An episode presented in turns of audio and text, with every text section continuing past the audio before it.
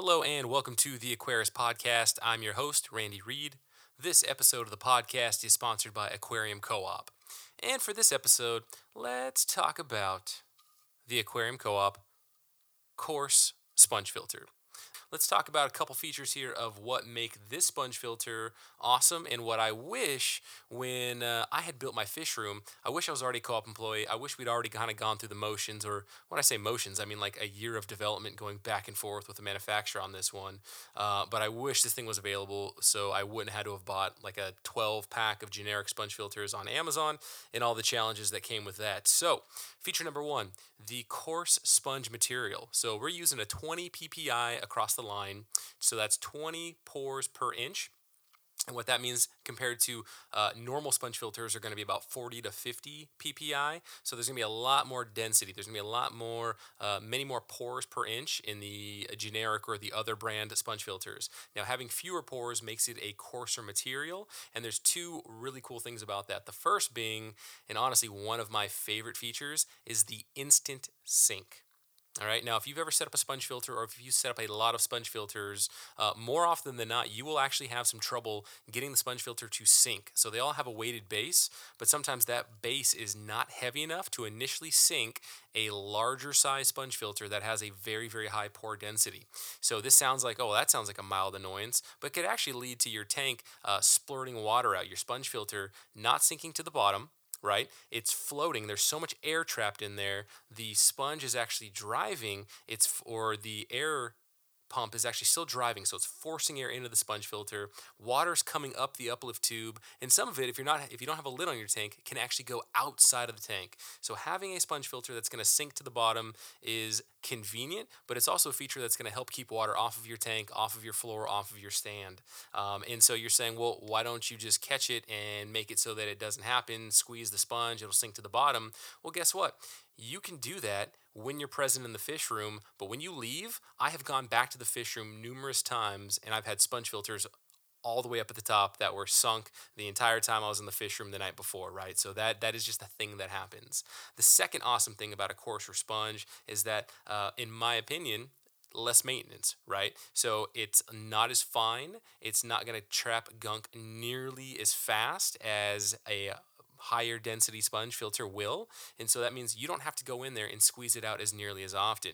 Now, I'm not going to lie, in some tanks, I actually have never serviced my sponge filters, and other tanks I have, right? So depending on the bio load, but that's something nice to have, that it's not going to get clogged up nearly as fast. And that's not to say you shouldn't maintain your sponge filters, but you shouldn't have to maintain them nearly as often. And then another awesome feature about this is that you can actually use an air stone inside the body of the sponge filter. So instead of just having the air tube going down the uplift tube and just having straight bubbles coming out of an air tube through the uplift, right? So that's going to cause your suction. That's where you're going to get the flow in the sponge filter. You can actually pair this up with this air stone, and you will get great control over your bubbles. You can make really, really fine bubbles, and I'm no scientist, right? But finer bubbles, more bubbles, it's going to help to draw in more air so you get more circulation. And again, with the Zis air stone, you can actually control that. You can have different amounts of stack of fabric in the Zis air stone, so you can really, really fine tune it. So the combination of Zis air stone with Aquarium Co-op sponge filter is just a match made in heaven. So I hope you enjoyed that little spiel. There's still other features about this sponge filter, like the fact that the base, the cap, and the uplift tube are green. It's going to do so much of a better job hiding algae. You can see that in the fish room tour of my fish room on the Aquarium Co-op YouTube channel, where one tank has a clear uplift tube, and you can clearly see that the algae growing on it, which in my fish room, not that big of a deal. But from an aesthetic perspective, if somebody is concerned about that, having green bases, having a green uplift tube is going to help to hide that algae. So many, many features in this. You know, we took the basically the standard run-of-the-mill sponge filter, and we put, you know, three or four tweaks on this thing to make it so, you know, just to make it from like kind of an A-, B+ kind of product to being an A+ product. So again, Aquarium Co-op sponge filters, go check it out, aquariumcoop.com. Now, on to the interview. Today's date is Thursday, March 26th, 2020. My guest today is Dr. Ted Coletti. Ted has over 30 years of experience in the hobby and has developed a passion for live bearers, not only to work with in the present, but also about their history. He also specializes in container ponds and water gardening. Dr. Coletti is an active speaker on the East Coast and at NEC conventions.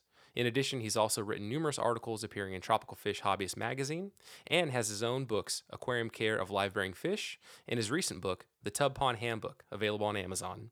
Ted also takes an active role in helping to run clubs and organizations such as the American Livebearer Association, founding the Aquarium Hobby Historical Society, Skylands Aquarium Water Garden Group, and sitting on the board of the NEC. So Ted, welcome to the podcast. Thanks, Randy. How are you doing during this time? I am doing.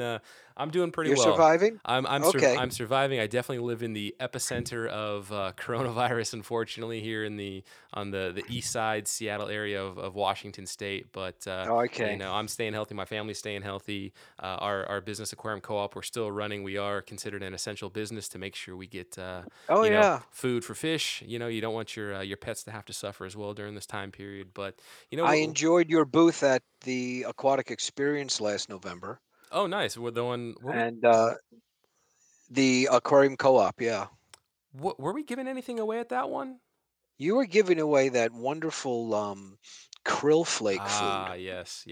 That was very popular. The line went all the way down for that one. And you guys were very friendly and, you know, answering a lot of questions. So thanks for coming to that event. That's a really great event, because I think the Aquatic Experience brings vendors, fish clubs, and people who we call unclubbed all together in one place. So yeah, you did hear the unfortunate news though that they're actually discontinuing the Aquatic Experience. Oh, really? Yeah. Oh, yeah. That's a shame. Yeah. So two-time guest on the podcast, Zach Frank, he was working for World Pet Association. That was one of the things that he was really championing. And unfortunately, they just did the 2 years in Secaucus, and the World Pet Association decided that, you know, they didn't want to continue it, and they were actually going to put a little bit more emphasis on America's Pet Family Expo in Southern California. So no more Aquatic Experience, and Zach has actually moved on to work for Sera North America. Okay, yeah.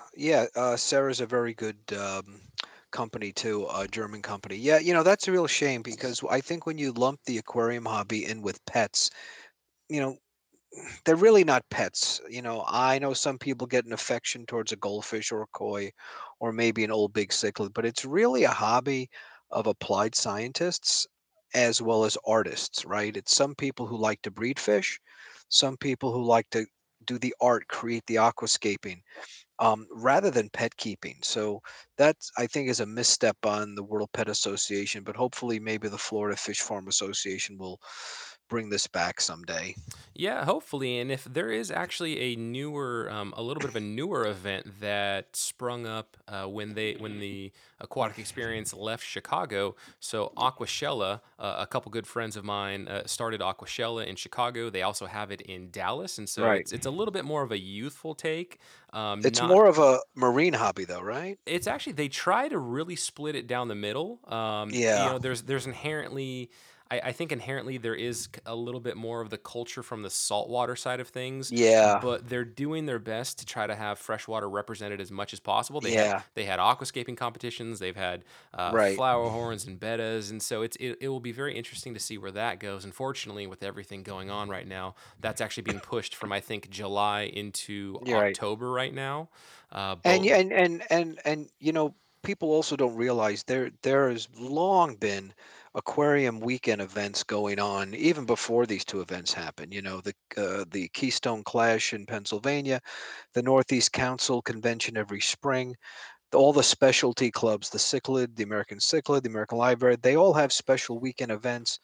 The Great Lakes in the Midwest always have events. So there are always these weekend events that generally have speakers, auctions, and fish shows that people can go to. And I think there's just a lack of knowledge about them, you know, and, you know, sometimes some of the YouTube channels and some of the other people who do things don't know about these other events, because the organized side of the hobby has been around for over 100 years, but we've never done a good job of letting people know that we exist. So, yeah, I was, you know, while you're saying that's one of the things where like Aquashella, they've done a really good job. They got on a couple of morning talk shows. So they were on a morning Dallas show. They were on a morning Chicago show. And, you know, so that way the public gets to know them. But exactly to your point, I don't think the fish nerds, the fish clubs have that same acumen when it comes to marketing and reaching the public. No, I mean, one of my specialties in the organized hobby is how to market of fish club events. But real hardcore freshwater fish hobbyists, I don't think that's in their core of personality. But if you're a real freshwater hobbyist, that's the places to go. You know, the convention of the Aquatic Gardeners Association, the Keystone Clash, the NEC convention, any of the various shows and events that go on throughout the Midwest, that's really where you get the real hardcore freshwater people breeding fish. That's where you're going to acquire lots of rare fish because they always have an auction, multiple auctions. They have vendors. And, you know, it doesn't take much more than a Google search to really find these events. The NEC convention, which has been around for over 40 years, has also been canceled, unfortunately. That takes place every April in Connecticut. You know, brings hobbyists from all over the U.S. and Canada. Keystone Clash will be in September in Pennsylvania.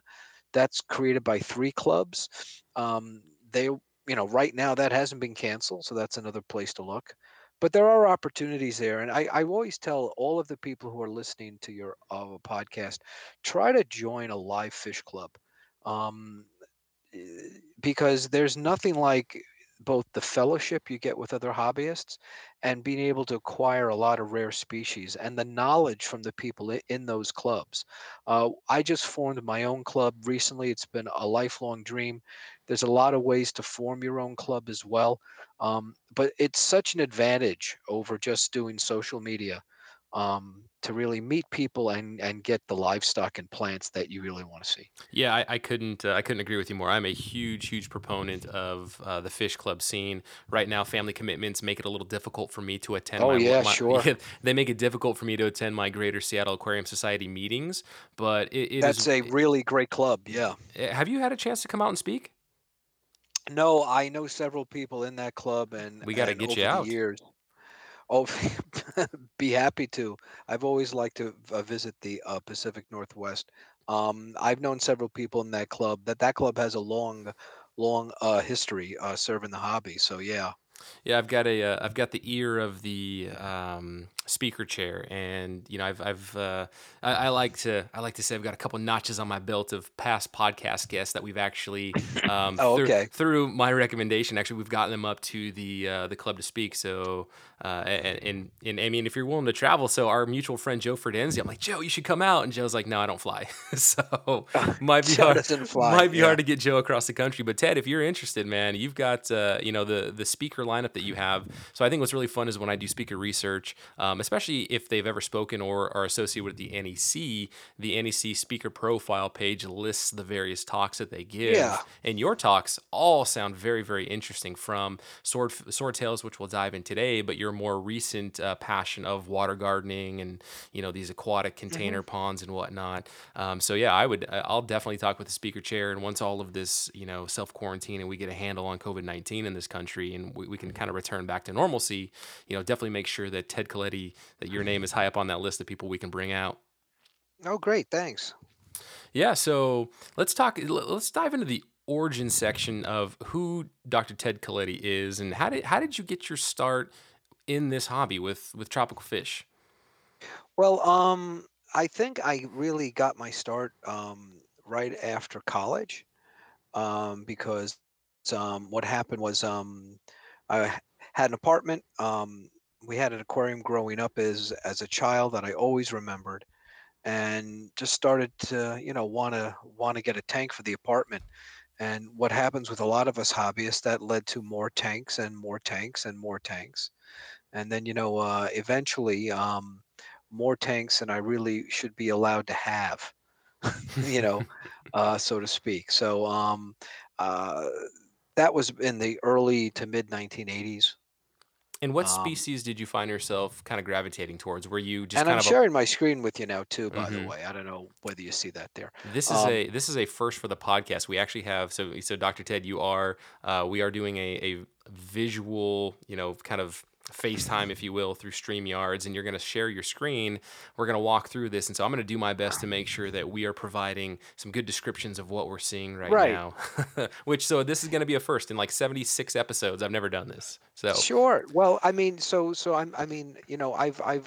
kind of evolved my hobby over the years to lots of different things, in the 90s I started doing biotope aquariums. I was just a biotope aquarium nut. I would, that was, pre-internet, so I would have to write academics and explorers and look at their journal articles and ask for photos, look through old aquarium books, because before there was YouTube, the book and magazine were kind of the influencers back then. That's where everyone got all their information. So you got pictures of and there were a few books on that too. So I would do things like take tree trunks and put them in an aquarium to try to simulate an Amazon tank. So I was doing a lot of aquascaping and live planting back then. That was during the old CompuServe fishnet days, the early days of the internet. Then I moved on to livebearers in the late 90s for about 20 years or so. But during that time, ever since the late 90s, I've been bringing my fish outside for the summer. I really tear down my whole fish room. So right now I'm showing you a picture of what my fish room looks like, and the other tanks that are in my house. And I put the fish outside because I find they're easier to breed. There's a lot of live foods available. Always had an interest in the history of the hobby too. So around 2002, I formed the Aquarium Hobby Historical Society of America. And that's where we've had a lot of the legends in the hobby who fortunately were still with us, communicate first on Yahoo groups, and now we're on Facebook and Groups.io, just to try to record an accurate history of what the hobby is, because there's a lot of misconceptions, and how did this hobby evolve to where we are now? And it's a really interesting story about some of the personalities and how certain fish like swordtails came into the hobby. So I'm pretty eclectic, and like you said, involved in the fish club scenes all around the country, and just formed my own club last May here in the northwest part of New Jersey. There's a lot to unpack there. What would you say? So I guess the image first. We can talk about the image that we were looking at, and just to let people know, like your the fish room picture that you were showing me, very aesthetically pleasing. Many of your tanks appear to be fully planted with driftwood. Just look like really awesome.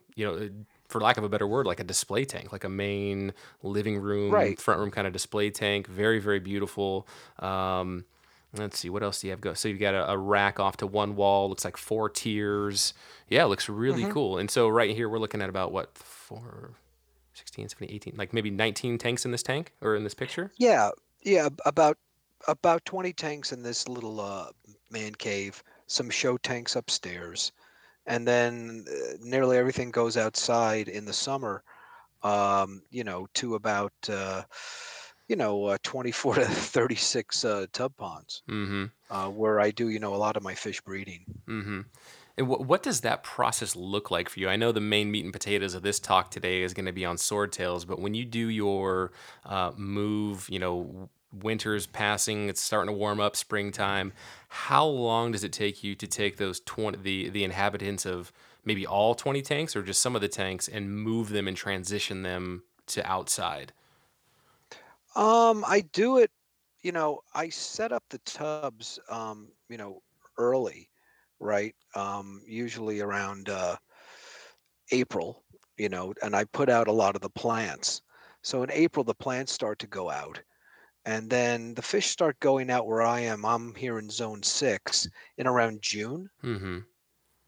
And so the fish then will all go out. The tub is already set up.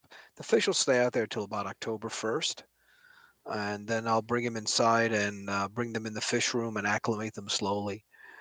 Usually there's a lot of fry. I usually do a lot of my egg scatterer breeding outdoors, just because it's easier. And there's a lot of cues with Mother Nature to let fish breed and do well. Just the size of the fish, the colors, their health is just amazing when you put your fish outside. And I recommend anyone who has even a sunny window or a patio or even a backyard, consider doing it. And then the other picture we're looking at right now, looks like on your deck, or at least one of the decks to your home, we've got three, what are they, about 25, 30-gallon round tubs, like fully planted up, yeah, lilies, and what other plants would we be looking at? I mean, like fully stocked. There's probably only maybe 5% of that entire surface area is actually visible water, right? Very beautiful looking. Right.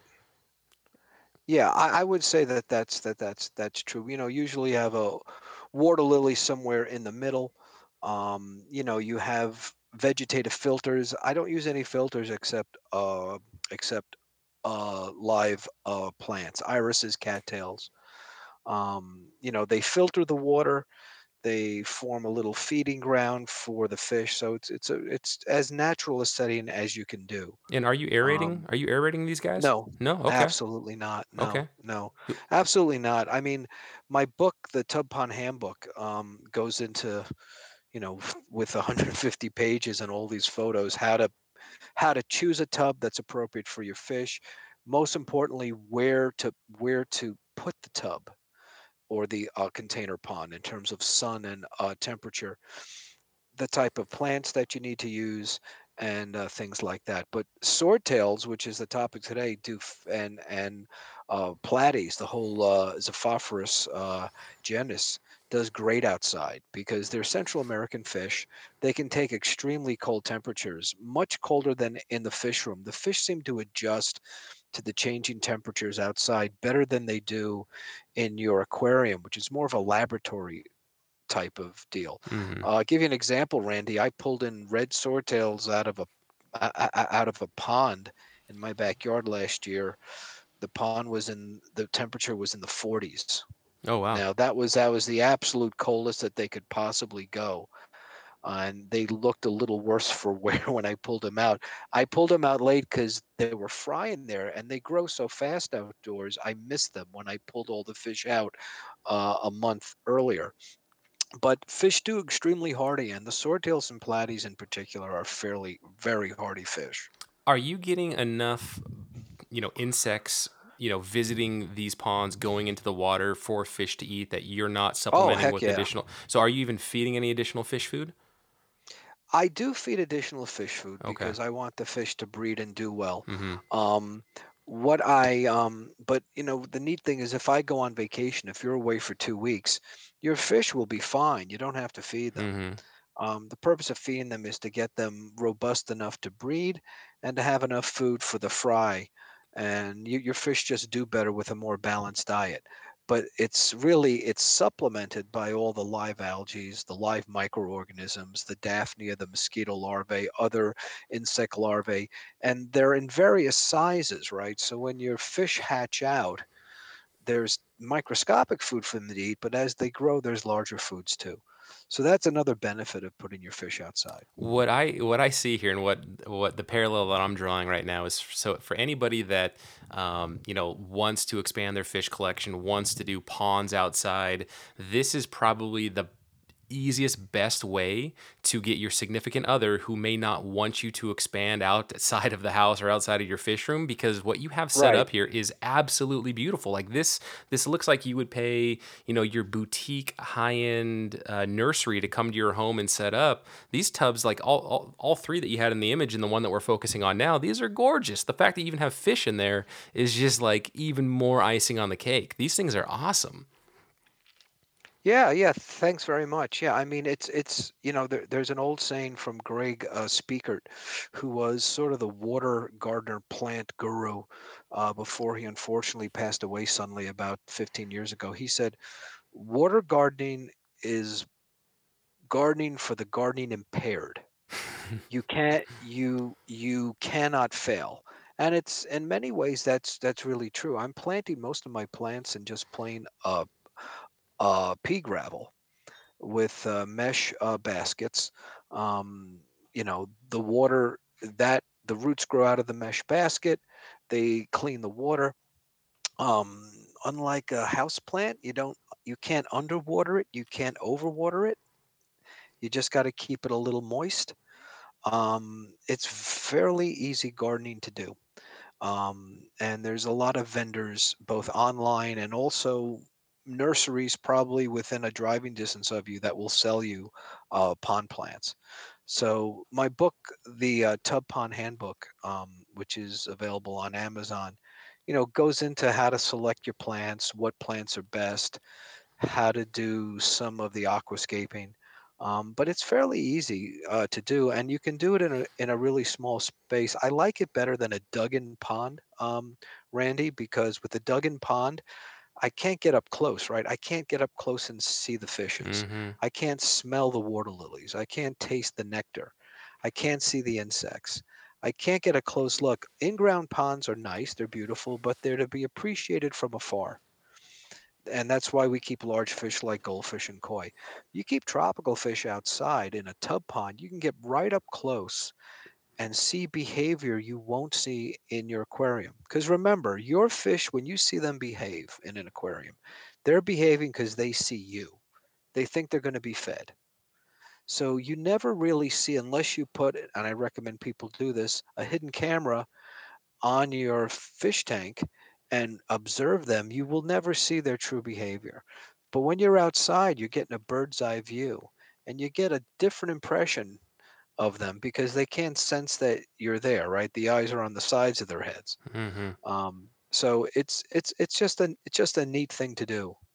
Yeah, and I mean, it's the thing I look forward to most in my hobby. Yeah, I mean, I actually have one of these tubs that's empty right now on the side of the house, like the perfect size plastic 25-ish gallon tub that I think some guppies in my fish room are probably going to have to take a little trip out in one of these when it starts to warm up. So on that note, and I'm sure your book covers this, and so I will have links, Amazon links to your book. I definitely appreciate you coming on. I want to make sure that anybody listening to this that's interested in water gardening and taking their fish from their fish room out for the spring and summertime season can definitely have that link to go to. But is there like a rule of thumb, right, as far as, you know, depending on where you live in the country, what is like the low or high temperature average that we're looking for to kind of trigger to know, like, okay, your lows don't get any lower than 50, boom, you can go ahead and start? Or, well, really, I mean, the most important thing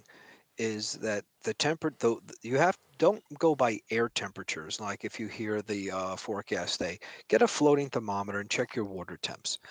A tub that is set up in the sun will really warm up even higher than the air temps, right? So when you get a weather forecast, most people don't realize that temperature is the temperature, the high temperature of that day in the shade, right? In the sun, the average daily high is much higher. And that's what's going to be hitting your water and warming it up. So a floating thermometer. What you want to look for is you want to have the water in your aquarium or your fish room be close to the temperature outside. That's when you put the fish out. So I don't keep my fish room or my tanks really warm. I keep my fish in my tanks, unless I want to breed my fish, I keep them in the low 70s because my fish live longer. There's less chance of disease, especially with some of the flexibacterias. And so I keep them in the low 70s. And when my tubs hit that low 70, and I know it's going to be that way for a couple of days, that's when I put the fish out. So where I am in zone 6, which is the planting zone, if you can go to the U.S. Department of Agriculture and you will see where your zone is. You know, New Jersey, parts of the Midwest, we're zone 6. For me, that's around Labor Day is when I drain my tubs. After I've set them up a month before, I put in new water. And I will add fish in early June. That's generally works for me. But again, there's some fish that like it colder. Platies and swordtails, paradise fish, most barbs. You know, you can keep them in your aquarium in the low 60s. They're fine. And that's when I'll know to put them outside. Once they're outside, they adjust to temperature changes great. So they can stay out long. It's that you just want to make sure when you put them out, your temperatures are somewhat similar. No, that's good. That's good advice. And of course, all of this is probably very, very well detailed in the book that could walk a complete noob like me through the process and be successful of transitioning fish, getting the right species of plants, positioning where you're going to put this thing. So, right. Yeah, that's good stuff. And so on the note of swordtails, let's jump into that meat and potatoes topic. Sure. And so you're saying, so in the 90s, you got yourself into livebearers, right? Right, okay. Correct. I guess, so the first question would be, what got you into livebearers first off? Well, I mean, I was, you know, when I was a child, we always had a tank with, you know, mollies and platies and angelfish and other things. But my first tank I ever got on my own, like, you know, when I was just started college, I bought a bunch of, I think they were platies, which are my favorite fish just for sentimental reasons. And woke up one morning, came out, you see all the babies in the tank. You know, you never really forget that. And so, you know, platies and swordtails genetically are extremely interesting animals. They're a little more recently evolved than some of the other freshwater fish species we keep. They're mostly seen as bread and butter fish, you know, fish that, you know, everyone knows that they're easy to keep, you start with, but they're actually quite interested in their behavior and their evolution. And they've become real popular starting around 2000 when my friend Rusty Wessel of the American Cichlid Association started bringing them back from Mexico and bringing back some really fabulous species we haven't seen in a very long time, such as the Montezuma swordtail. And that really kicked off a really big, I think, almost gold rush with people wanting to keep these fish. There's a whole stock center down in Texas called the Sophophorus Genetic Stock Center. They've been using these fish for cancer research since the early 1930s. They keep almost every known species.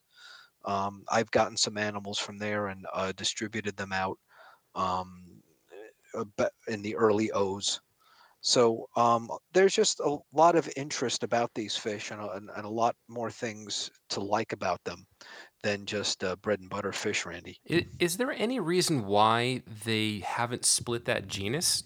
Why both a platy and a swordtail are both in the same genus? Yeah. And you've got such a significant, you know, physical difference with a swordtail versus the platy.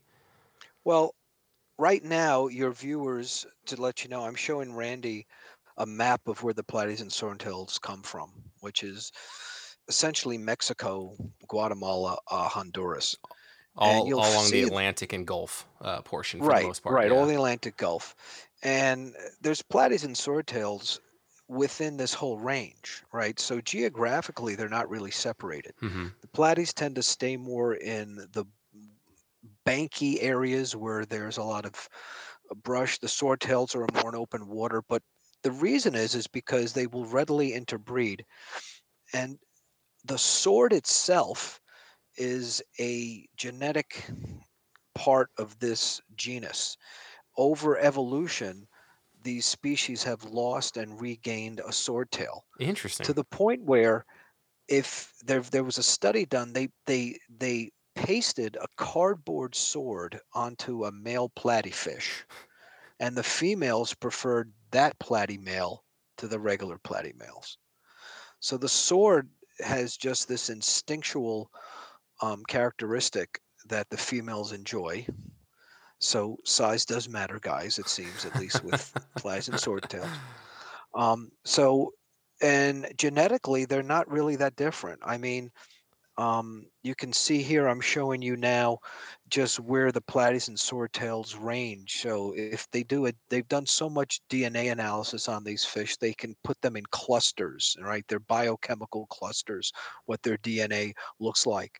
And if you see here, you know, you see these clusters of fish, and some are swordtails and some look like platies, and they're in similar clusters, you know? So we just happened to this snapshot in time of this last, let's say, 200 years that man has been interested in the platies and swordtails, and we start looking at them in depth. It's just a factor of time that these particular species have a sword to them, where if we fast-forwarded 500 years, the ones with swords may have lost them, and the platies without may have gained a sword tail. Yeah, I mean, we think these fish evolved about 1 million years ago, mm-hmm. is the current thinking. But they think they've lost and regained their sword over time. There's one fish in particular here called Xiphophorus clementiae. And Xiphophorus clementiae, for all intents and purposes, looks like a swordtail. And it's up on your screen now, Randy. It has a sword. It has the stripes on the side of the body. So we thought this evolved from a regular swordtail. What we found out was what Xiphophorus clementiae really is. It is a natural hybrid between a platyfish, an ancient platyfish, and an ancient Hellerii swordtail. Because when you do the genetics, it doesn't fall into the swordtail class. Its mother was a platy, and they know that because if you do the mitochondria DNA, that's always inherited from the mother. Wow. So looks can be deceiving. In fact, all of the color varieties of platies and swordtails that are in the pet shops now, and when you and I were both kids, for the past 100 years, they're all hybrids. You cannot go to a pet shop and buy a platy and a swordtail and say that that's a platy, Xiphophorus maculatus, or Xiphophorus hellerii. They've all been purposely interbred for different colors and finishes and shapes, and then morphed into an idealized version of what a platy should look like. You know, that little squat little fish, or an idealized version of what a swordtail look like. But intense there. You anytime you buy a platy or swordtail in retail, consider that to be a hybrid fish between any one of four different species: maculatus, variatus, hellerii. Zephidium is probably in there from back in the 50s. So again, looks can be deceiving. Yeah, and what's actually really cool about you pulling up this Clementiae, unless I'm butchering that name, you know, I like to do some prep before every interview. Right. And I actually read your article from TFH from March 2007, just talking about the Clementiae contradiction. Has this orphan swordtail finally found a home? And that was actually really fun. That was a very fun read, and about how that's a challenging fish for some, but you had found some success with that fish. Yeah, no, I mean, they're not really challenging in the sense of keeping. I think whenever you keep wild fish, there's going to be an additional challenge. You know, whenever you keep wild fish, there will probably be some type of challenge. But it's more the challenge in, I think, just trying to understand some of their basic habitat and biology. You know, clean water conditions, moderately hard water, a little alkaline pH will suit most species well. You know, some species are a little more delicate than others, but it's really species specific. Mm-hmm. And then, not to diverge too far off of this topic, but then like the mollies, do mollies fall under a different genus then? Yeah, okay. Mollies are under the Paciliae genus. A lot of people think they should be split out back to Molinesnia because they're in the same genus as, standard guppies. Right, right. And they really don't interbreed well. But, you know, the fish don't gain as much interest, I think, as the cichlids. So the ichthyological taxonomist trend towards splitting has not really reached the mollies yet. Gotcha. But, you know, they are Paciliid livebearers, which means just like platies and swords, the female can get pregnant one time and give birth every 30 days for the next 7 months. You know, that's what makes the platies and swordtails and all the Paciliid fish highly evolved animals. We think of them as simple, but just think of the evolutionary and habitat advantage of being able to, further your species by just becoming inseminated one time. So to the best, and, you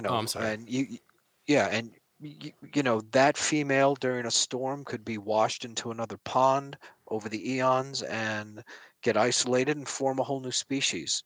To the best of your understanding, what is the chemical biological process going on where a female is able to hold on to a sperm for so long? Like how is she able to preserve that?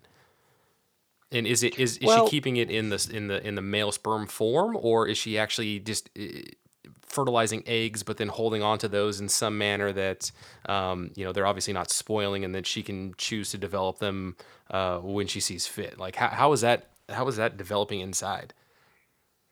Well, excuse me. Well, there's two different types of livebearing, right? There's some livebearers, and the Psyllids are such. They're really egg-laying fish, but they're laying their eggs inside of the female's womb.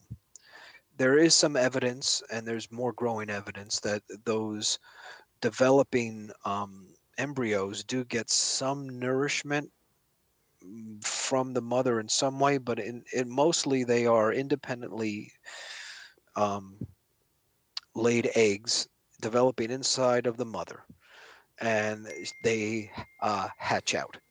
What happens is the male sperm is in packets, and the sperm packets get stored inside of the uterus, and they can break open and inseminate the female over up to a 7-month period. And so they're giving birth every 30 days. So guppies, mollies, platies, swordtails. Now that's different than the Goodeid livebearers, or the half-beaks, or the anableps, four-eyed fish, which literally have umbilical cords. Right, right. So those are actually, you know, nurturing their young, and they give birth to fewer fry, but they're really huge. Mm-hmm. They're large animals. Whereas, you know, one of the records is a Hellerii swordtail gave birth to 172 fry once. Wow. I mean, that's just, you know, because there's just so many eggs there, and they can get a very large size. But they give birth to a lot because the fish are small. They do get eaten. A few survive in the wild, and they eventually grow up to be adults themselves. Hmm. Yeah, it's crazy that depending on where the fish is and the particular fish itself, that the evolutionary path would be, instead of scattering eggs or you know, putting them on a surface and guarding them, that it would just be internal prolonged gestation, I guess, and then to actually birth live fish. Like, it seems like it's just crazy how some fish take one path and this fish took a completely different path. Correct. And so right now absolutely we're watching, correct. That was a video, or I guess we were going to watch a video of, the birthing process. Correct. So you can see that they give birth to the fish. You can see one coming out of the womb there. There's no parental care, of course. And some fish are more cannibalistic than others, right? You might get a particular female swordtail who gets a tasting for her fry. What a lot of the professional breeders do when that happens, they will not work with that female anymore. Mm. You have other females who really kind of ignore their fry. So it's important to keep the female well fed. Usually when you start to see a squaring off of the bottom of the female, that's generally a sign birth is imminent. That's an old sign that works with some fish, not with others. And, you know, usually want to isolate that fish in a heavily planted tank so, you know, the fry can actually be saved. So other than being the extra work, if there's a female that wants to prey on her young, is it also they don't want to work with that female because that could be a behavior that gets passed along and they just want to stop? Correct. Okay. Yeah. Yeah. No, interesting. And you know, these are for people who work with more of the fancy varieties of swordtails, you know, like these new red, well, not new anymore, the red alphas. What you're seeing here is not a doctored photo. So if any of your viewers want to go on Google and type in red alpha swordtail, they'll see what I'm speaking about. These are really vibrant type of swordtails that are all the rage now for the past 10, 15 years. Hmm. Came out of Germany originally. Yeah, it's like outlined, and the fins are a very bright red, but then the body, like the side body profile from this image looks very black, very dark, a lot of contrast between the black and the red. Very cool fish. Right. And again, and this is a completely undoctored photo. So, you know, if you type in red alpha swordtail, you'll see what some of these actually look like. No, this is fun. I'm along for the ride watching the slides.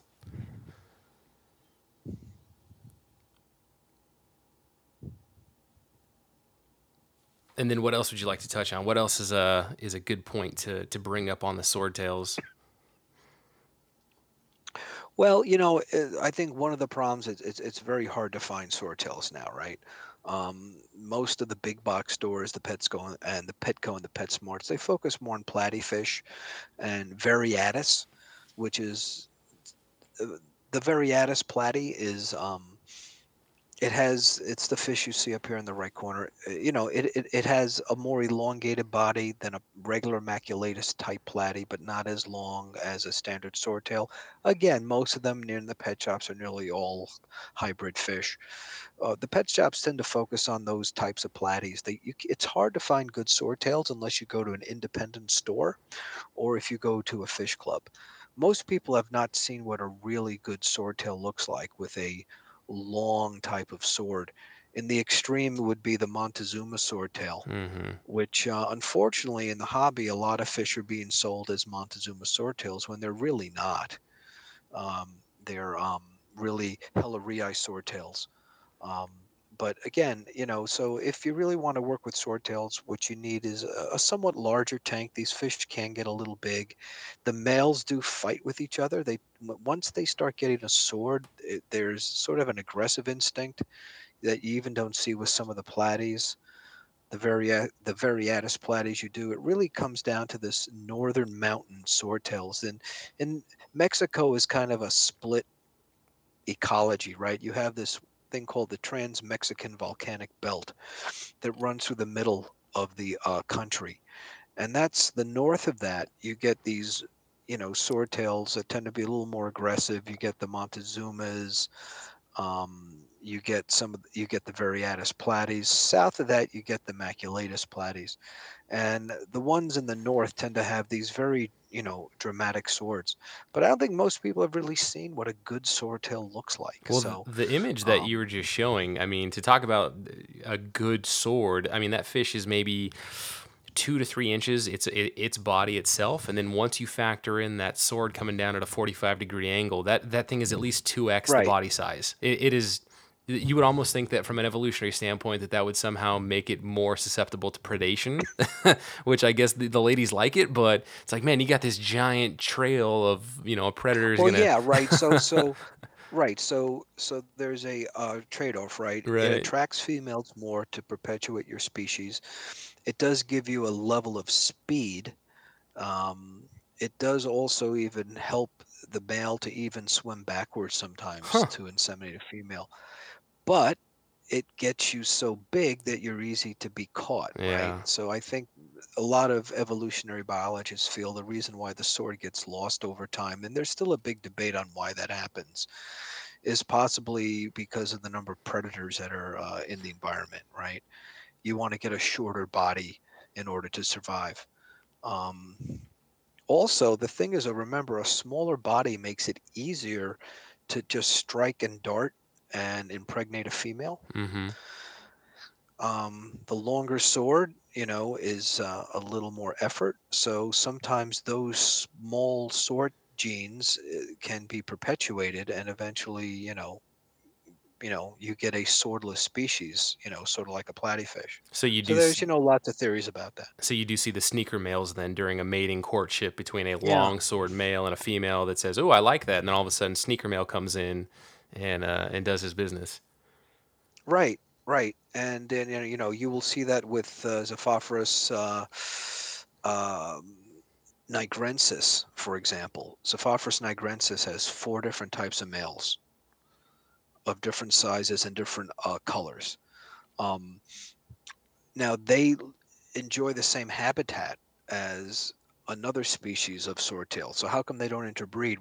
They found interesting about this fish is that its sword and its scales reflect UV light in a way that can only be picked up by the female. So they're able to distinguish their species that way. And that adds a level of attraction. Crazy. The other thing about these fish that are real interesting, and that has to do with this, which is the what was described in the early 70s as the leapfish phenomenon. If you have a Variatus platy or a Montezuma swordtail, any of the more wild types fish, you will see this behavior. But you'll see it even in a tank of, you know, fancy swordtails, koi swordtails, or whatever. What happens is, and I'm just showing a picture right now to you, Randy, you know, the Variatus platy is a fish where the males are more colorful than the females. It's, you know, one of the few species within the Zophophorus genus, which is about 20, 22 species, where the males are really the colorful ones. But what happens, you find out, is that many males will stealth themselves as females before their bodies get big enough to turn into males. So they are males, but they're stealthing themselves. They'll come with a gravid spot. This fish on the left that I'm showing Randy right now is actually a male fish. This is what this fish looked like a month later. Oh, wow. All colored up and beautiful, yeah. All colored. It looks just like a male Variatus, and now they're sparring with each other. But before, that fish could not do that. It was not ready to take on that fish. So that's called the leap fish phenomenon. I can't tell you how many times people have emailed me and say, Ted, I've bought a bunch of Montezuma swordtails. They're all females. And I'm like, wait, because in an aquarium situation, you could wait almost 2 years before their maleness sort of appears. Now, back in the old days, they used to say that swordtails change sexes. They really don't change sex, in the sense that they're really more late developing males and early developing males. Mm-hmm. And you'll see that in your aquarium, especially if it's a small aquarium. Is that the same behavior as what we see with the pistogrammas? So a lot of times when you're, you know, in a retail store setting, when somebody specifically requests a male and a female, it's usually very easy to find that one distinctive male in a group. But then that female tends to be a bit more difficult because of the sneaker male kind of effect. Is that kind of the same thing in practice here? Well, no, because the males don't becomes, in terms of the leap fish phenomenon, the males don't become sneaker males. They actually look like females. So they can't breed with the existing males. There right. are some species of swordtails, like the nigrenses, which do develop sneaker males as well as full-size males, and they will breed with the females. So there are some species that do that. But most of the species don't. Okay, I see what you're saying. Gotcha. So this is more of leaping, going from looking like a female to a male very quickly. Gotcha. Once your body size is actually large enough, and it's basically a way, because I can tell you that I've had a 90-gallon tank, which is a large tank, fully planted with just Variatus platies. I could only put one male in that tank. If I put any other male in that tank, he would kill him. So they get very, very aggressive, and swordtails will too. They will get very, very aggressive. So one way to counter that aggression is to get your body size big enough, stealth yourself as a male, don't let out the pheromones, and then turn into a male within like a couple of weeks, and then you'll be able to take on that other fish. Yeah, and that's called the leap fish phenomenon. And that's just one of those kind of concepts when we think about species in general. Like, you would associate that aggression so much with cichlids in general, but when it comes to like a live bearer, you know, most people I would say, oh no, live bearers are super peaceful. But you know, your experience and the experience of others that know these fish know that that's counter. Well, yeah, I mean it's more interspecies specific aggression rather than intraspecific, right? So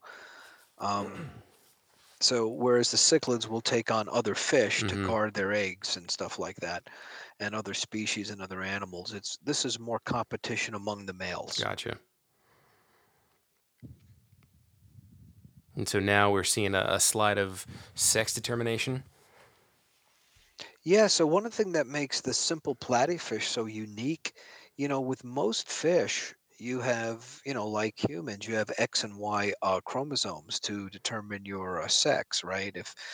If you're an XX, you're a female. If you're an XY, you're a male. But with platies, you can get 3 different types of females and 2 different kinds of males, because they have X, Y, and W. So it's a weird concept to think, well, you're either male or female. Well, no, with the platies, you're more fluid, which is a concept we all know now in our culture. So what is this? So what's the? I'm sorry. No. It's just saying that you have genetically, you have WY, WX, and XX. They're all female, but they're three different kinds of females. And with males, you have XY or YY. So let's develop that with the males. Two different kinds of males. What's a YY male? Like, how would you best describe the difference between an XY male and a YY male? Well, or is it just at that chromosome level? Like when you actually it's how this all came about is when they're very hard to work with platies and swordtails to fix a color pattern or to fix a finnage pattern, and what they find is that depending on the type, which of the three types of females and two types of males you cross, that color pattern might not get fixed or not, right? So, you know, in the fish business, it's important that if I want to get a red platy with an orange dorsal, I want it always to produce that fish. In platies, it's very hard for that to happen because there's so much genetic variability. So often we know that there's certain color and shape and pigment and finnage characteristics associated with the type of male or female that you are. Sometimes if you'll cross a certain phenotype male and female, you may get all females. You know, so they're very hard fish to work with, much harder to work with than fancy guppies in terms of you getting certain color patterns, right? And, you know, people have been working on these fish for colors ever since they found out that platies and swordtails can interbreed in the early part of the 20th century. So, you know, there have been, when the hobby first really took off, it used to be called the toy fish craze back in the 1920s. The platies, swordtails, and the mollies, they were like the fish. There was always new color varieties coming out all the time. Everyone was trying to make their own color variety. It wasn't really until the 1950s we were able to get a solid color fish. Before then, it was always multicolored fish because of this, you know, these genetic variabilities that make it really hard to fix a certain pattern.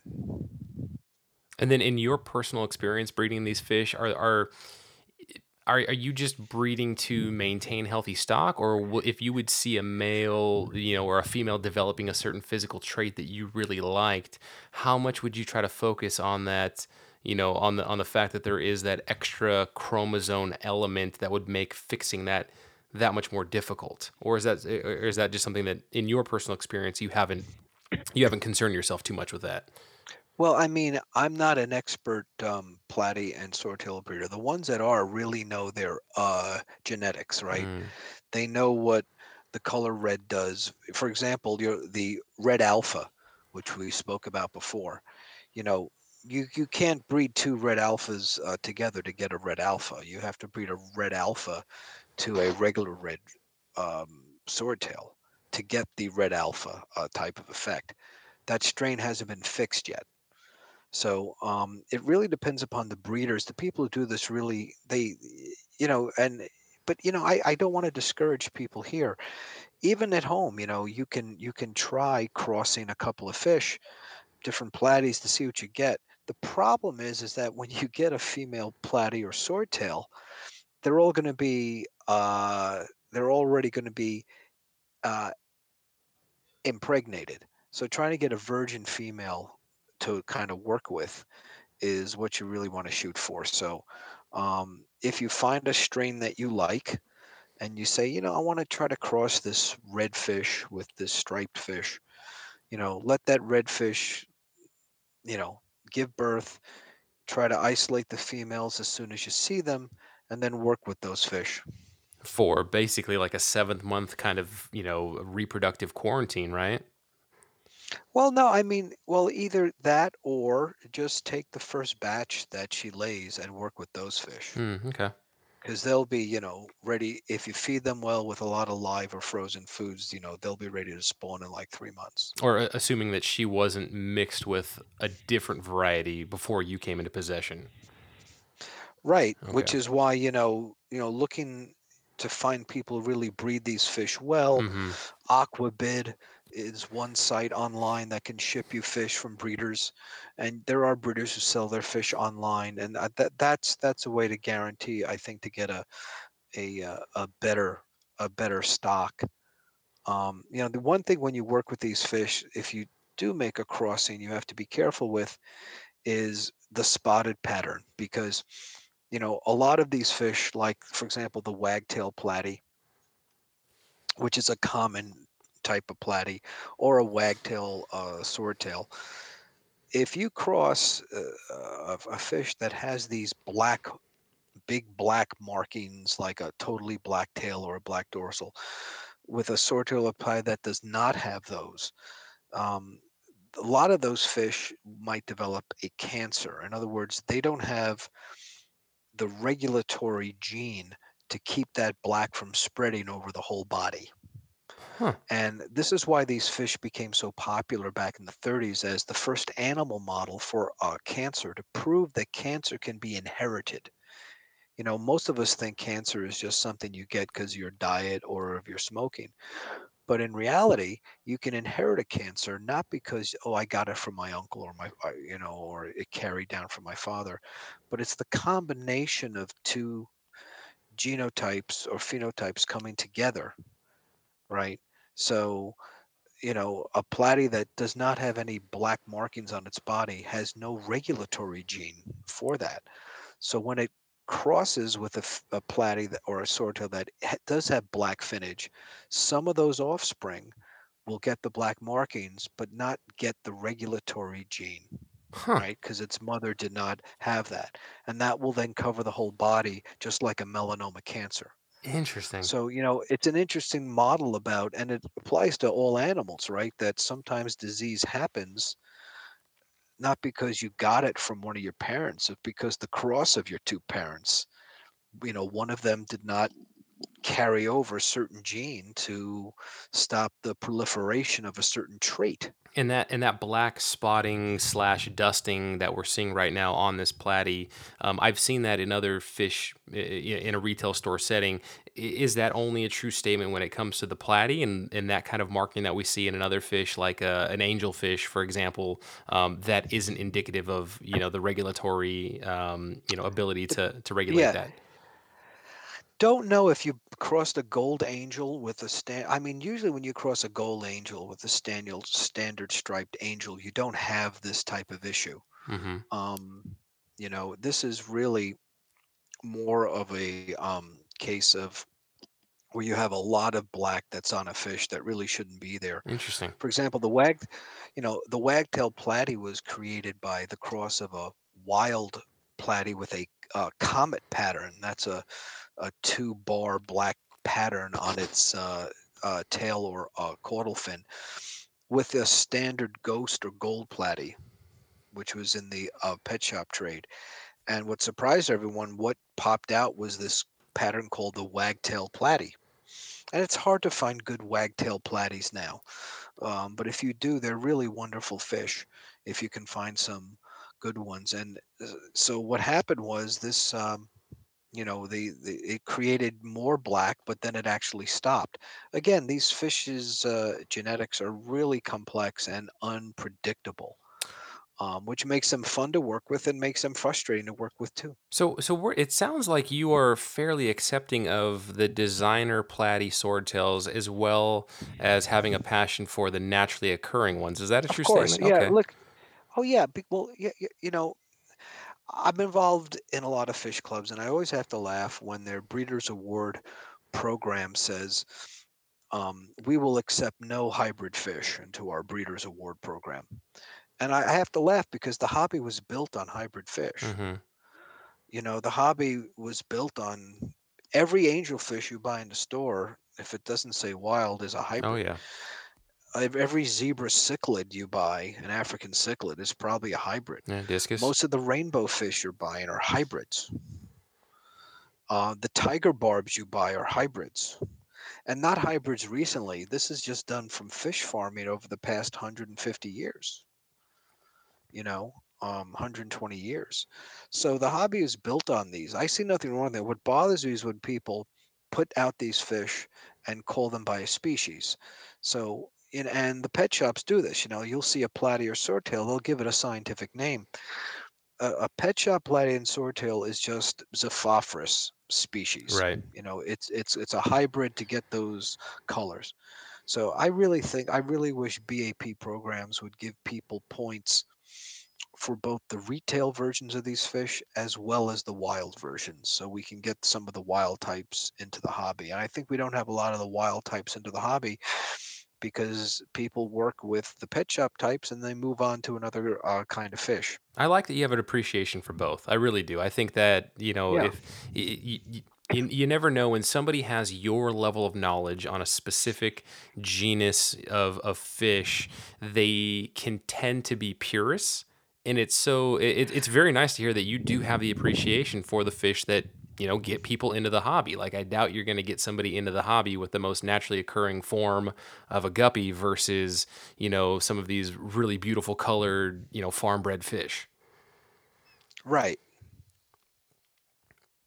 And now we're looking at three very long fin. What are those guys in a critter catcher, it looks like, or a specimen container. This is from the United States premier swordtail, fancy swordtail breeder, which is Carl Trochu and miamiswordtails.com. Another good source to get your fish, and he works with all these fancy fish, usually with a lot of hyphens. And if you go to his website, Miami Swordtails, you can see some of his videos. Carl and I are just watching one now to give you an example. You know, this is another trait that was put on these fish, which is this amazing hyphen here that they put on some of these animals. You can see they put it on a Montezuma swordtail too. Wow. So, you know, that's, you know, their finnage, color. There's a lot of varieties, and then you can specialize in any of the 22 species that are out there too, right? So if you want a more wild type, I find the wild type fish behavior is a lot more interesting because you know, they haven't been raised on a fish farm, which means their behavior has been unnaturally selected to be a certain way.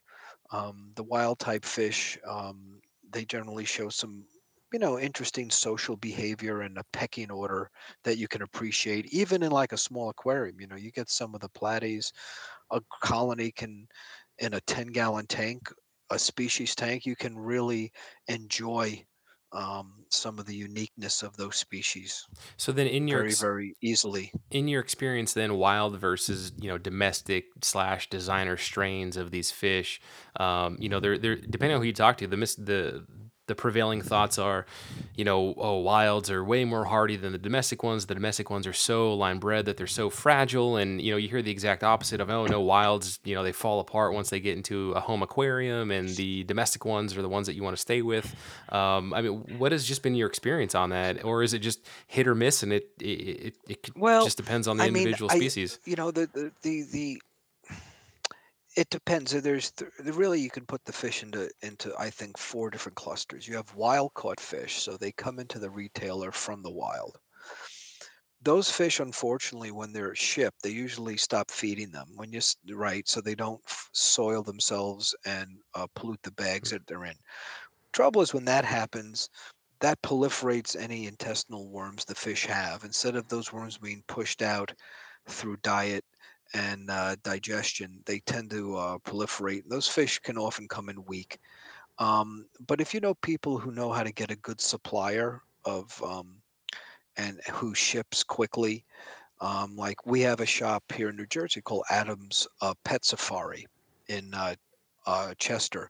He imports most of his fish, picks them up at the airport, treats them well. You know, but those fish are used to certain water conditions. Then you have fish that are tank raised, right? Hobbyists are raising wild type fish. These are the fish you see in fish clubs and fish club auctions. And those fish will adjust to your water conditions just fine because they've been raised that way. Then you have pet shop fish that come from fish farms, right? And fish farm fish have also, you know, generally, depending upon the retailer, you know, they have to be shipped. Some retailers know how to take care of their fish and some don't. if they're bred from Florida, they're used to hard water conditions. If they come from Singapore, sometimes they're used to more neutral or acidic conditions. So it really depends on the source where your fish come from rather than a wild versus fancy. Some of the fancy guppies, and again, you look at, for example, how about a fish room that focuses on fancy guppies? Well, often in the fancy guppy hobby, these fish are kept in mostly sterile conditions. There's not even a plant in some of these tanks, right? Any little bit of bacteria, the fish's fins go bad. Keeping those fish and buying them and putting them in your home aquarium, it can be a gamble, right? Because they're used to such sterile conditions. I'm not a big fan of keeping a tank perfectly clean, to be honest with you. I think when I put my fish outside in the summer, they get the water changed around Memorial Day, and that's it. They're out there all summer until around October 1st with no water changes. The rain might top them off. I might top them off with water from my tap, but that's it. I think sometimes if you keep these real sterile laboratory conditions, your fish just don't get hardy enough, but that's just my theory. No, that makes really, that makes a lot of sense. Yeah, definitely. That doesn't mean you shouldn't change water. You should do large volume of water changes as frequently as you can. And now that we're all stuck at home, you guys have no excuse to not change your water a lot. There should be so much fish tank maintenance going on right now that just all across the country that, the fish have never been happier in the home setting right now. And actually yesterday I did my fish room has an auto water change system with overflow, but my 75-gallon display tank, I actually did a nice large water change on it because I'm working from home and it's, kind of quarantine day. Right. So, I think where it gets bad is when, you see some of these tanks that are all bare bottom tank, or they vacuum their gravel completely. And, I think what we're learning more, especially we're all using, a lot of the people in the hobby, the breeders are using Matten filters now.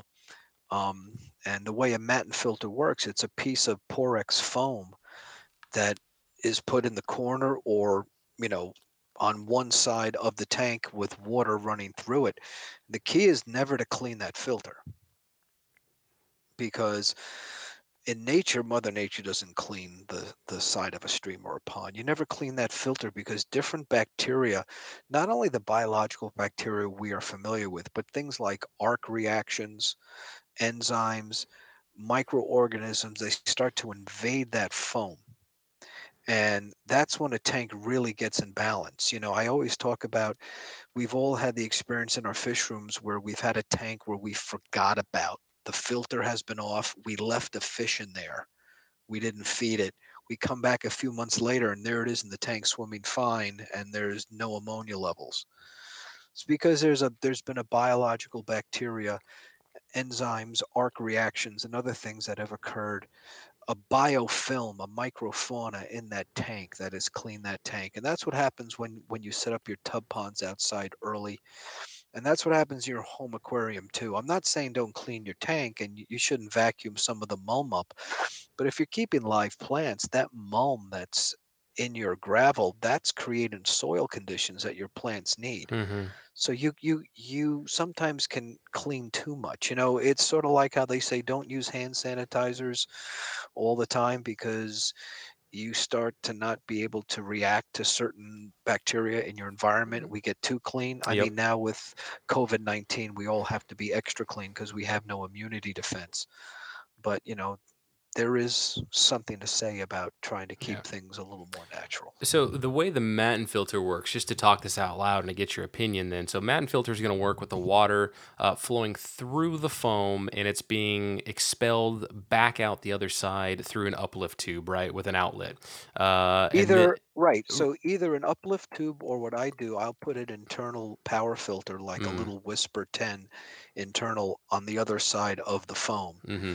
And I'll sometimes just use that, or you can use an air stone. And where I'm going with this then is the traditional sponge filter that basically pushes water through an uplift tube, right? So it's running down your airline tubing into kind of a center chamber, whether you let it just bubble into the center chamber and back up the uplift tube or through an air stone. Do you then take the same mat and filter, don't clean it principle and apply that to the foam of a traditional sponge filter? Or is it the difference in how the water flows where, you know, mat and filter, yeah, no, you won't need to clean that one, but Ted's opinion is that you should still clean the traditional round sponge filter? Yeah, it all depends. If your water is rock hard and really hard, sometimes you have to clean that filter just because it becomes like cement. Mm-hmm. Some of my friends down in the Florida farms do that. But I am now also of the opinion not to really clean that filter. You're making me feel real good right now because I cannot stand maintaining my sponge filter. Yeah. So I'm happy to hear you say that. I think what happens is what we're realizing now is even a sponge filter is not enough to sometimes create what a mat and filter can do. The large surface area of a mat and filter, if you leave it there over many, many months, will create a biofilm and microfauna that will really create tremendous water quality. But for me, creates a feeding zone, right? If you've ever seen little fry of your fish picking at your sponge filter, yep. Well, imagine a whole mat and filter of that. So that's been a real key of how I've found baby fish. For example, I just found some weird mascara barbs on the other side of my mat and filter the other day because I moved a piece of hornwort plant over there. There were some eggs on it. I haven't been feeding these things, and they're pretty good size now. They've been picking at the microorganisms on the mat and filter. Mm-hmm. So on the sponge filter, that happens too. What my friend Mike Helwig, who I think is arguably the best breeder of fish in the United States, down in St. Louis does. He also wrote the seminal book, How to Culture Live Foods. Doesn't do YouTube, so a lot of the new hobbyists don't know who he is. But fortunately, most of the real experienced hobbyists are older and they don't do YouTube. And he says when he has to go on vacation, if he has to go away, he will squeeze out the sponge filter to feed his baby fish, because there's all types of microorganisms in there. So yeah, I'm moving away from cleaning my sponge filters now and just trying to make sure that there is enough flow in there so the water flows through. Yeah. I guess that would be the one determining factor. That's all the learnings from the mat and filter. Yeah. Is with not cleaning the sponge filter, and I've got soft water, so I don't have to deal with the calcium buildup like maybe somebody in Florida would. But am I impacting my water flow around in the aquarium? And then I guess if I'm not getting the water flow through the sponge filter, is the bacteria in there then dying off because it's being clogged, or is there still enough just inherent flow and circulation that's not even a concern? And that's always been a concern for us. But if you look at how the mat and filters work, that hypothesis seems to not be true, because you would think that, other processes take over, right? Well, water finds a way through something. Unless it's a completely solid surface, water will find a way. Right. I've learned that with a fish room for sure. Right. And, one of the things about the mat and filters is that the water has to go through that area. It has to go through that sponge to get out. Whereas with a sponge filter, the water goes up through a tube. So sometimes, depending on the design of the sponge filter, you don't know if the water is coming through that sponge. Yeah. So that's why some people are using mat and filters and creating their own sponges now too. They're doing away with the little center. They're just putting tubes directly through a sponge and having the water come through there because they know it's coming through the sponge. But there's a lot more reactions going on both in your pond or in your tub pond and in your mat filter and your filters than we realize. I think a mistake a lot of hobbyists make is when they use an overhanging power filter, and they'll clean the filter, which is fine, but they'll clean that sponge that's inside the filter, or that bio rings, or yep. don't do it. And now I'm saying, you know, I used to rinse it out like probably you did, Randy, in the water that I'm changing out. I would give it a rinse in there. I didn't want to put it under the tap water that has chlorine. I'm not even doing that now. I'm just keeping it in that filter. I don't want to touch that thing. I want that is your life force in there. So I'm just leaving it there, and I will replace the filter pad. I'll put some carbon in. Carbon is a good thing to use, especially when you introduce new fish, but I'll leave that biological media alone now. Good stuff. And yeah, we're looking at some Swiss Tropicals pictures. And actually in my fish room, I had ordered a good number of mat and filters from Swiss Tropicals. Quality. Yeah. Stephen Tanner's uplift tubes are fantastic. Air-driven uplift tubes. Like he has these little micro holes that, you know, you've got to have a real good DIY setup at home to kind of replicate what he does with those uplift tubes. I've gone away from them just to using sponge filters, because I found that when I was working with some guppies, that, you know, I would always see like, man, this tank looks a little light on guppies, and sure enough, they would swim into the uplift tube, go back the other side, and, you know, would eventually just succumb. Yeah, and so I could see like people with bigger fish that not being as much of a concern, but for me, I was like, I'll just run sponge filters, and so I pulled them out. Yeah, so what I did, I took the tubes from the mat and filter and actually took a knife and cut a little slit right down the top of the mat and filter. I put the tubes inside the mat and filter. So do I. Yeah, I did. So the venerable mat and filter, that second picture in the middle, that's exactly what I did. And I have a cut on my finger from a brand new utility blade. Oh man, that thing will slice through your finger like a knife through a hot knife through butter. Well, you know, I've been using those, you know, $10, $15 Whisper internal power filters and putting them just on the other side of the mat and filter. So maybe more flow, yeah. Well, it's not just more flow, but, you know, if I have to raise the heat to breed fish, an internal power filter is going to raise it up about 4 degrees anyway. Mm-hmm. So I get a little extra heat, so my heater doesn't work as much, or my heater in the room doesn't work as much. And then if I need to put carbon in the tank for some reason, I can easily put in carbon, right? Regular mat and filter, you can't really do that. So that's what I've been doing. Sometimes I've been pushing the mat and filter all the way over to one side and putting the filter on that other side, so I can have an aquascape tank. So that's kind of, you know, it's a lot of stuff to plug in versus just having a bunch of tubing. Yeah. But I don't heat my, you know, I heat my whole fish room to a comfortable level for me, and then I have to bring up the heat for certain tanks for other things. But great thing about platies and swordtails, you really don't need a lot of high heat for them, right? Yeah. You can do almost ambient temperatures. Yeah. Well, Ted, this has been a fantastic conversation. I've taken up, you know, I think well more than the kind of the allotted time that I should for a guest. we actually went on many tangents. We did.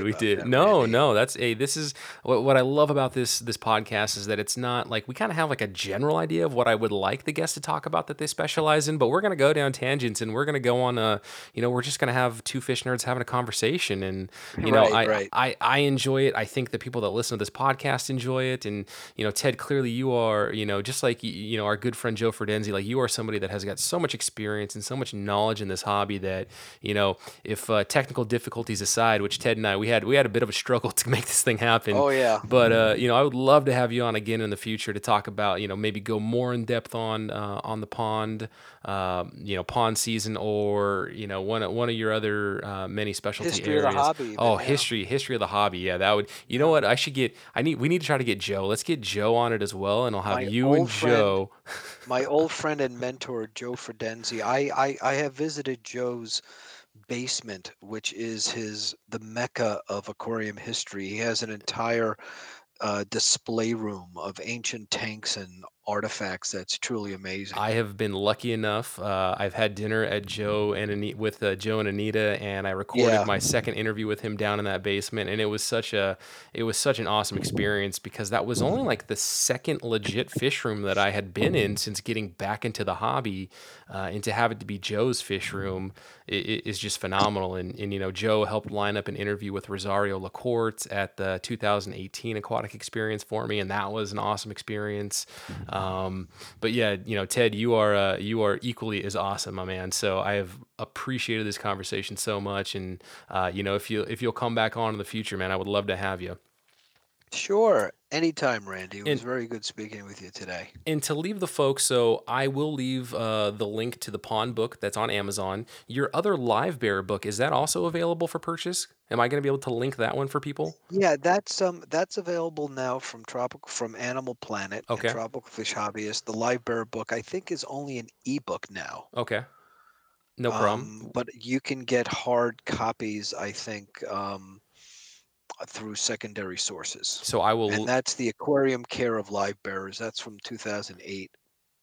So I will link those two books in the show notes. Is there anything else, any social media presence, anything else you want me to link to, so people can just, I was supposed to give my talk on container ponds for aquarium hobbyists on, March 18th down in the St. Louis Aquarium Society. I'm sorry, the Missouri Area Aquarium Society, which is Gary Lang and Mike Helwig's club. Mm-hmm. That got canceled because of COVID-19. Supposed to give the same talk April 3rd at my club, got canceled. And also at the Northeast Council of Aquarium Society Convention, which is open to everyone, on April 18th, also got canceled. So in lieu of this, I'm going to be doing a public broadcast, a webinar, of it's called Take It Outside, Container Ponds for Aquarium Hobbyists and Water Gardeners, on Friday, April 3rd at 8 p.m. Eastern Daylight Time, on YouTube. And if you go to the Tub Pond Handbook YouTube channel, or you can look for the event on Facebook, you can get all the information. You just go right on YouTube and you can sit through the seminar. And it'll be a webinar rather than, you know, we'll have your whole screen will be the actual PowerPoint presentation, and I'll be narrating it. And we have people from all around the world going to be attending it as we're all stuck inside. So the Fish Club, the business of Fish Club, Fishy Fellowship continues. It's just going to continue online for a while. So I hope all of your listeners, if they're interested, they're more than welcome to come. Awesome. And then if they miss the live stream portion of that, is it still going to be available just in a recorded fashion, available on the YouTube channel for people to go back and watch it in the future? Yeah. Awesome. I'm thinking, you know, I generally don't put my presentations on YouTube because, and I don't let people film it either, because I want people to come out to live fish clubs, mm-hmm.